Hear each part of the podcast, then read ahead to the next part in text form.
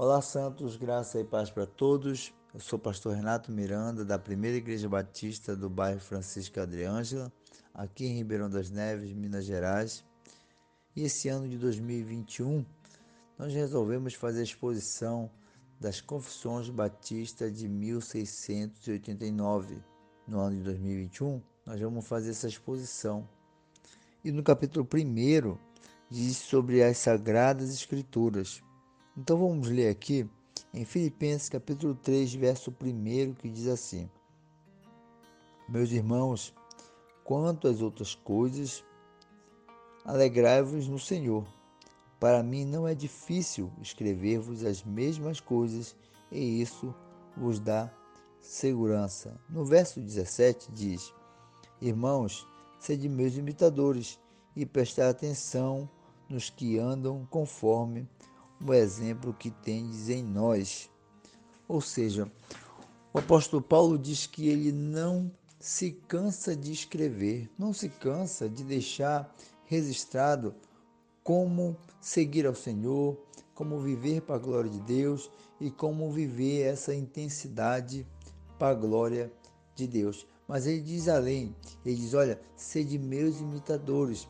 O que, nós podemos pensar sobre isso? Ou seja, o apóstolo Paulo, não só inspirado por Deus, escreve como nós devemos viver para a glória de Deus, mas ele também vive e ele deixa isso registrado. Diz: Olha, olhem para mim, sejam meus imitadores, assim como eu sou de Cristo.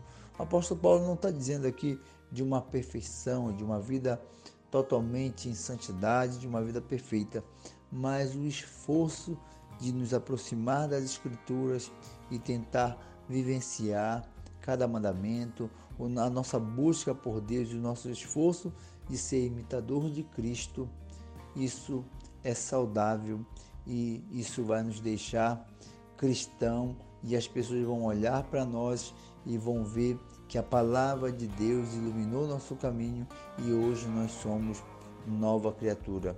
Houve mudança de comportamento, houve uma mudança de viver para a glória do Senhor. Que Deus nessa quinta-feira nos ajude, nos, nos guie para que a gente viva diante desse mundo mal, diante de uma cultura que sempre vai nos impulsionar para o pecado, para o declínio moral. Nós queremos viver e imitar Jesus Cristo, nosso Senhor.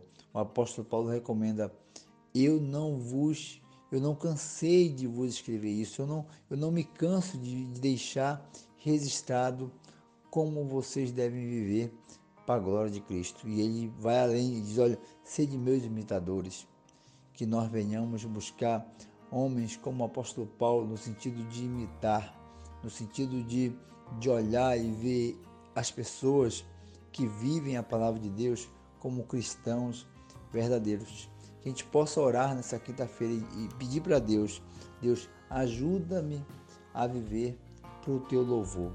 Ajuda-me a viver segundo as Escrituras.